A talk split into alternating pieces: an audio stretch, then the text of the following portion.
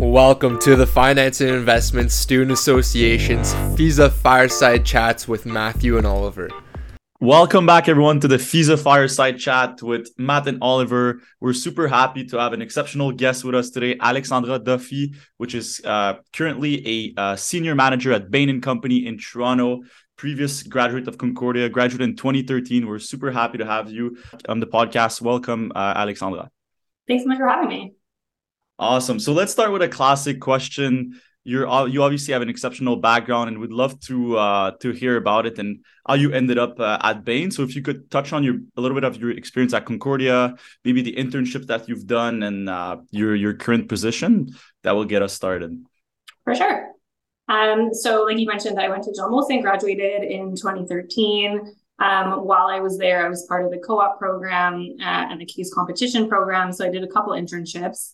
Um, I did one in equity research um, at Dundee, which I, I thought was really interesting and kind of got me my first flavor of capital markets, if you will. Um, so I did that. And then my next internship was in credit at G Capital.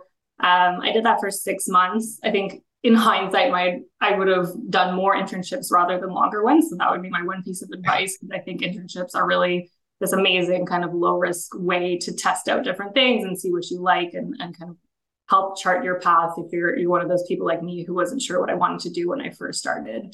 Um, so those are my two internships. Um, and I think they kind of helped me shape my idea of, of what I was looking for in a position uh, after graduating. And that's ultimately what pushed me towards investment banking. Um, I was lucky enough to land a position at B M O Capital Markets in their Montreal office, which is a generalist office. Um, and I did that for four years. So I really I really enjoyed my time there, um, learned a ton. It was super, um, super interesting work uh, and really enjoyed it. I did feel like I was looking for a little bit more of a well-rounded kind of experience, if you will. I felt like I had really covered kind of the valuation, more technical finance side. Um, so that's what pushed me to consulting, where I was looking to kind of round that out with some more of the strategy and ops work. Um, I did take a year off after investment banking, which I also highly recommend. Gap years, did a lot of traveling, saw a lot of the world, um, highly recommend that as well. um, and then ultimately joined Bain, uh, Bain and Company in Toronto. I, since I've been there, I've done a lot of private equity work as well, which is something that's a little bit unique to Bain, is that we do a lot of, of um, private equity diligence, which is, I thought was a really natural complement to what I was doing in investment banking, which was obviously more on the valuation side. It was answering kind of this whole other set of questions in a transaction of, of actually, should they buy this target? Um, kind of what are the pros and cons, the investment thesis? Uh, are there any kind of disruptive threats on the horizon that the, the investor should be concerned about? So I thought I thought that was really interesting um, as well, um, but have also done since a bunch of other more classic type of consulting mandates on, on the strategy or performance improvement side. So um, it's been really interesting, and I, I've been really enjoying my time there so far. Great. Awesome. Well, thank you for that. And obviously a super interesting path. Uh, maybe we can bring it back to, you know, post-grad. So you started, you started out your career in investment banking. So we'd be curious to hear, like, how, how did you, well, why did you choose investment banking, and what was the process like of actually of breaking into, to B M O Capital Markets? Mm-hmm.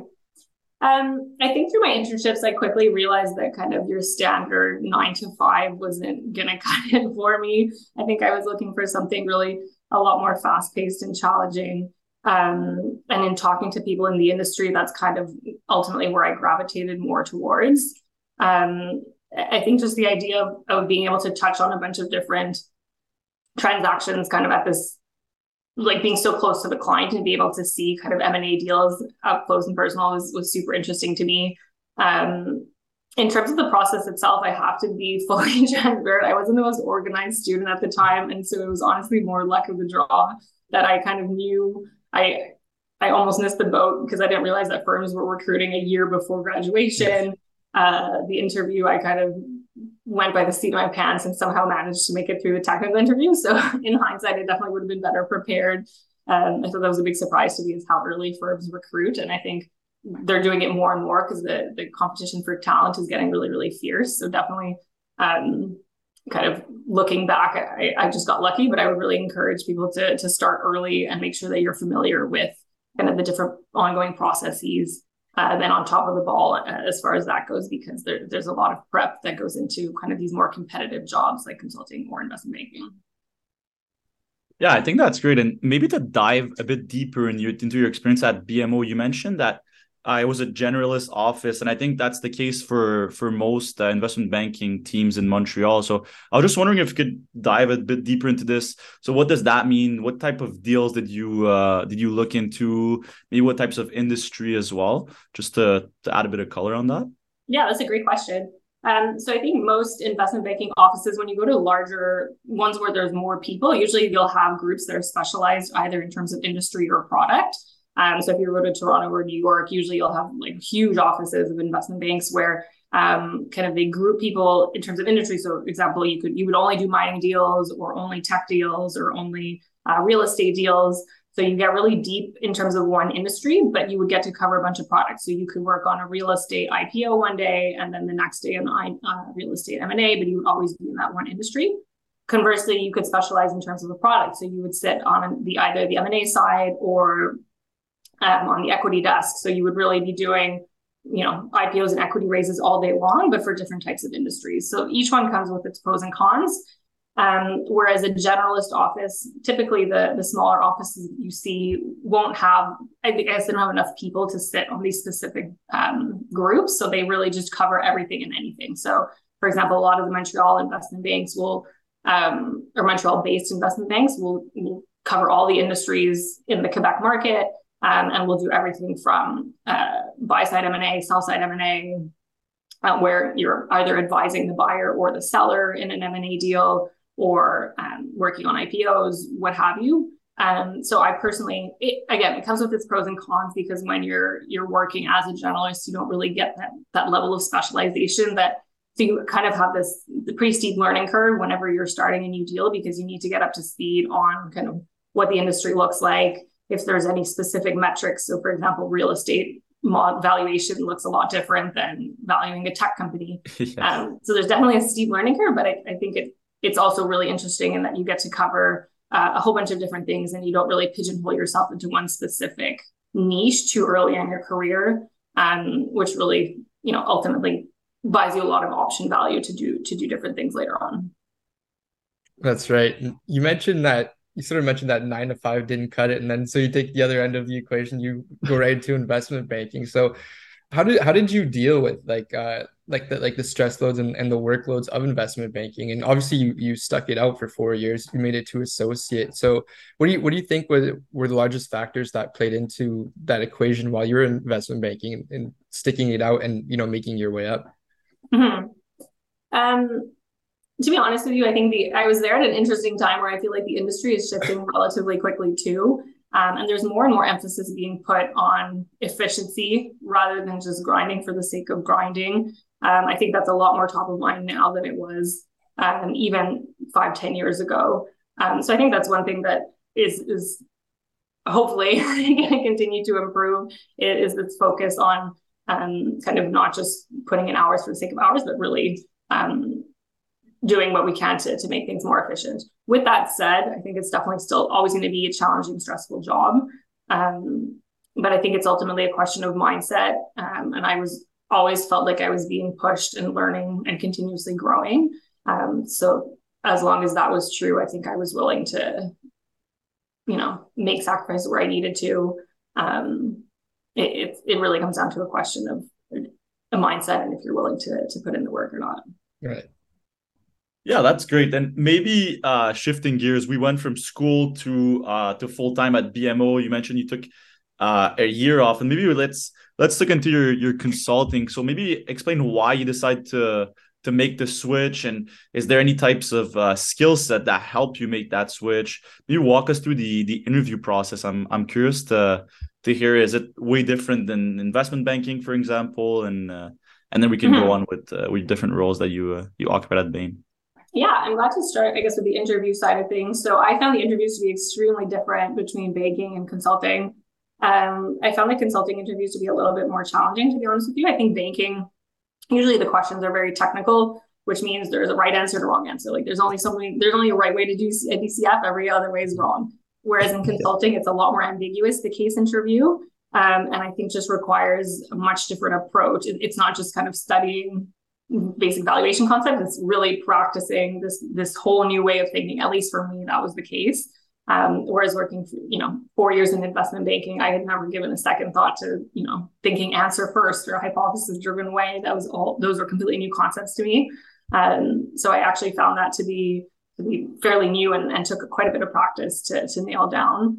Um, so they're definitely different, completely different um, approaches. And I think actually might be probably challenging to to try to do both of those if you were in, in school full time as well. So um, probably try to prioritize one over the other, because I think they're they're both very intensive processes, but very different.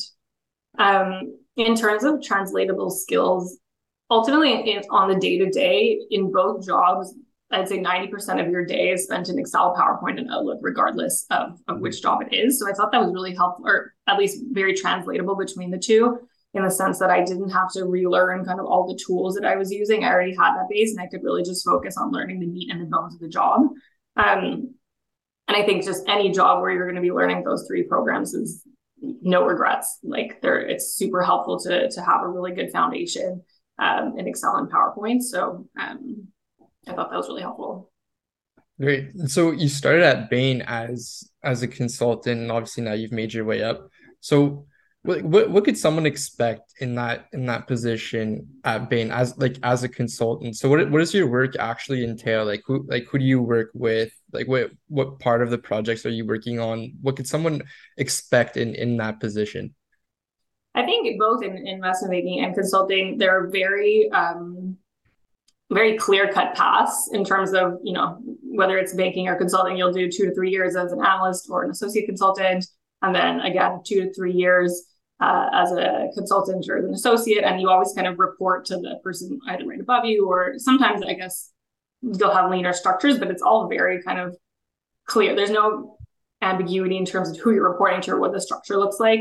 Um, it's hard to say in terms of exactly what you're doing because it really changes from, from mandate to mandate. Um, but yeah, I, I'd say in terms of, of structure, it doesn't change too much from, from mandate to mandate or deal to deal. It's, they're actually pretty similar between the, those two industries. That's great. And you also mentioned uh, earlier that Bain is kind of focused on private equity, more sort of like the finance consulting side, I guess. So could you explain to us what a due diligence project looks like, and maybe what's the difference between an analyst at a private equity firm, the, the work that you do? How is it uh, how, how is it different? Yeah, I, I guess it really depends on, on what, what side you're on. So the I guess to take an example, if you were an analyst at a private equity firm, um, let's say day one of a new deal, your uh, partner comes to you and says, okay, we want we have this target in mind. Now we're going to launch a due diligence process, which means that you're going to do all the work that you need to know how much you should pay for that company and whether you should actually bid on that company or not. Um, and then the private equity firm, or this is the same, whether it's a private equity or a pension fund or a hedge fund or what have you, that investor will often hire professional services firms to help them through that diligence process. So they would typically often hire an investment bank and or a consulting firm and or an accounting firm and or a law firm to help them with all these different moving pieces. Uh, sometimes, le- you know, they'll have less outside help, sometimes they'll have more.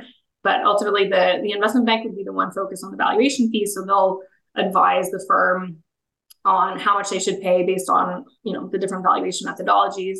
The consulting firm would not be focused at all on the valuation side. So they won't give any kind of input in terms of whether the asset is over or underpriced. But they're really going to look at kind of more of the commercial and operate more of the commercial side, really, in terms of um, is this target well positioned in the market? Um, again, are there any disruptive threats? These projections that management came up with, are they realistic or not based on what we know um, the market is doing, based on what we know the competitors are doing? Um, more so really diving deep in terms of the investment thesis of the, the private equity firm to see if it holds or not. Um, and then, of course, you have the, the lawyers also working on all of the, the legal transaction documents, and then the accountants also working on the accounting side. So a lot of a lot of cooks in the kitchen sometimes, but everyone really has their their carved out role to play. Right. And so I was wondering within like within these mandates, how how does your like how does your role change at every level? So obviously you start as consultant, move on to manager, senior manager. So how like how, how does your role change over time as as you climb up the ladder? Mm-hmm. I think, again, this is true in, in both jobs that I've been in, but I think it you really move from more of the really execution piece, whereas you're doing the ins and outs. You'll be carved out a little piece of the puzzle in terms of, okay, we're trying to answer this question. You're going to run with this question and answer that piece of the puzzle. Um, and so you take your little, your question really, and you run the analysis to be able to answer it. Um, and then everyone comes together to kind of tie the story together, if you will. I think as you move up, you become more and more of the, um, the person who brings the story together and dispatches all the work as opposed to actually doing the execution itself. So it becomes a question of being able to synthesize all the different components of the analysis to come up with your one holistic answer. Um, and you're you're definitely less in the weeds of the Excel day-to-day and kind of more at that higher level of like, okay, what does this all mean? What's our recommendation to the to the investor? That's that's awesome. And I was wondering, maybe on the types of project that you work on, is it, we mentioned generalist at uh, at B M O, is it generalist as well in consulting? And I, I'm curious to hear if you could tell us a bit about the projects that you worked on, like maybe just the industries, and does it change a lot, or you specify in one as you grow up in the in the firm? Um, I think on the private equity side, there is no, well, there is no specialization really. You're kind of covering every single industry. So you can do, you know, every possible type of, of man that you can imagine. So I, again, there is a very steep learning curve because you're getting to know pretty niche industries sometimes, like everything from industrial to utility. Um, but you can definitely start to specialize in terms of specific consulting types of mandates or, or industries as well as you move up. Um, but that's more typical at, at some of the more senior levels. So, well, you mentioned that you, you've really been working as a generalist in your whole career. So that entails like deals, mandates, oftentimes, like you said, in industries that you've maybe are less familiar with or haven't haven't looked into before. So maybe you can walk us through, like, if you're looking at a new industry or you're like air conditioning units, for example, where you hadn't previously touched on before, like how, how do you get up to speed on, on that industry? Then what, what does that process like look like on your end? Mm-hmm. Um, a lot of reading, uh, kind of, there's just a lot of resources out there. You can look at analyst reports if the target is public, or um, just general industry reports. Um, I think in a large, in a large consulting firm, often you have just a lot of I P and a lot of internal experts who know the industry super well. And so you can rely a lot on them to kind of give you the rundown of kind of what are the ins and outs, what are the dynamics that you're seeing, um, and then just doing a lot of kind of interviews with, with industry experts to, to get yourself up to speed and be able to, to bring together all of these different views um, to, to really understand what the landscape looks like. Yeah, I, that's great. And I have a question, maybe like shifting sub- subjects a bit. We talked a lot about like, maybe like doing more of an analysis type of work, but do you uh, actually like propose strategies to companies in some of the projects? And how is that perceived with the companies? What's the relationship looking like? Let's say you analyze a company in the tech industry, like, oh, this what the market is telling me, maybe you should do this. Do you give your opinion in those projects, or it's more high level, here's what is happening and you take the decision? Yeah, it really depends on who your client is. So if you're advising an investor, really the main question is, should they invest in this company or not? But um, we also do more... Our Bain does more classic um, like consulting mandates where you'll where, where the client is actually just a, a company and looking for advice on how to. Um, I mean, they can be looking for advice on, on anything really, whether it's you know saving money, working more efficiently, um, you know, becoming more competitive, what have you. So in that case, we'll definitely work really closely with the client, often cutting their own internal data um, to help them come up with solutions um, to work better and smarter um, and achieve what they're what they're looking for. Right. Now, so I was wondering too that you you've been working in consulting for for like a while now, obviously, and I think you've you've probably seen a lot of success stories, but also failures. So, like, what have you noticed? Like, what, what do you think makes a successful consultant? And for those who that you've seen like climb up the ladder and and like do well in their role, are there any like common traits that that you've noticed? Um. It's hard to say. And I think this is kind of holds true for whatever industry you're in, consulting or other. Um, but I definitely think starting out is, is just being able to show initiative and being able to push things a step further than just ticking the box. Um, so if kind of someone gives you something, whether it's the client or your your partner gives you a question and something to do, not just doing it and sending it back to them, but actually taking things a step further, interpreting the results, suggesting next steps, being willing to take, you know, push push the project forward in the best way that you know how, um, I think really goes a long way. It is appreciated uh, regardless of who your audience is. That's great. I, I wanted to to ask you maybe a lighter question. I was wondering about the the Bain Company kind of structure, like the offices around the world. You get to travel a lot as a consultant, and how do you deal with uh, with that if you do? Um, so you do. I, I guess there is some mobility intra office, but there's obviously a quite an extensive process to actually transfer. It's not like you're going willy-nilly to go work in the L A office. Um, it's, you know, there's definitely some mobility, but there's some like paperwork or I guess process required around that. Um, you do travel as well um, to your client locations. I think, you know, COVID obviously put a damper on that, but there is some, there is a, a lot of um, kind of, I would say, I guess call them efficiency gains from working on site with a client and being able to sit down face-to-face with your client and work alongside them to be able to kind of crack the problem that's in front of you.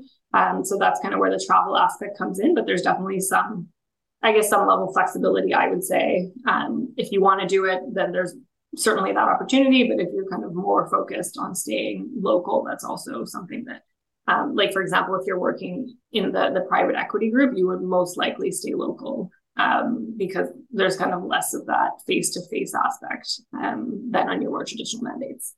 Maybe just to, to end it off here, I'm going to plug our, our case coach uh, program that we have at school. For anyone that's interested in, in consulting, you can log in and practice cases with, with peers all around the world. So I was wondering, did you use any resources that you suggest students looking into to, uh, to break into consulting, a podcast, a website, maybe a guide that uh, or a book that helped you? Um, so I did read guides and books, but I have to say by far and away the most helpful resources other people to practice with. Um, I say that especially as someone who wasn't in school at the time. That's something that I was sorely lacking. My you know, partner and friends were super annoyed with me by the end. Um, yeah. So I think this is the biggest resource that you have as a student right now is other people who are willing, uh, you know, to actually be critically, you know, run through cases with you and give you feedback and help you improve. Um, so definitely tap into that. That's one hundred percent going to be more useful than, than reading any book or podcast. It, it's just really practicing. Awesome. So that's a perfect way to to end it. Uh, Alexandra, thank you so much for for coming on the podcast, and we wish you a lot of luck in uh, in your role at Bain. So once again, thank you so much for coming on the podcast. Absolutely. Thanks for having me. Thanks again. Great. Thank you. All right. Bye.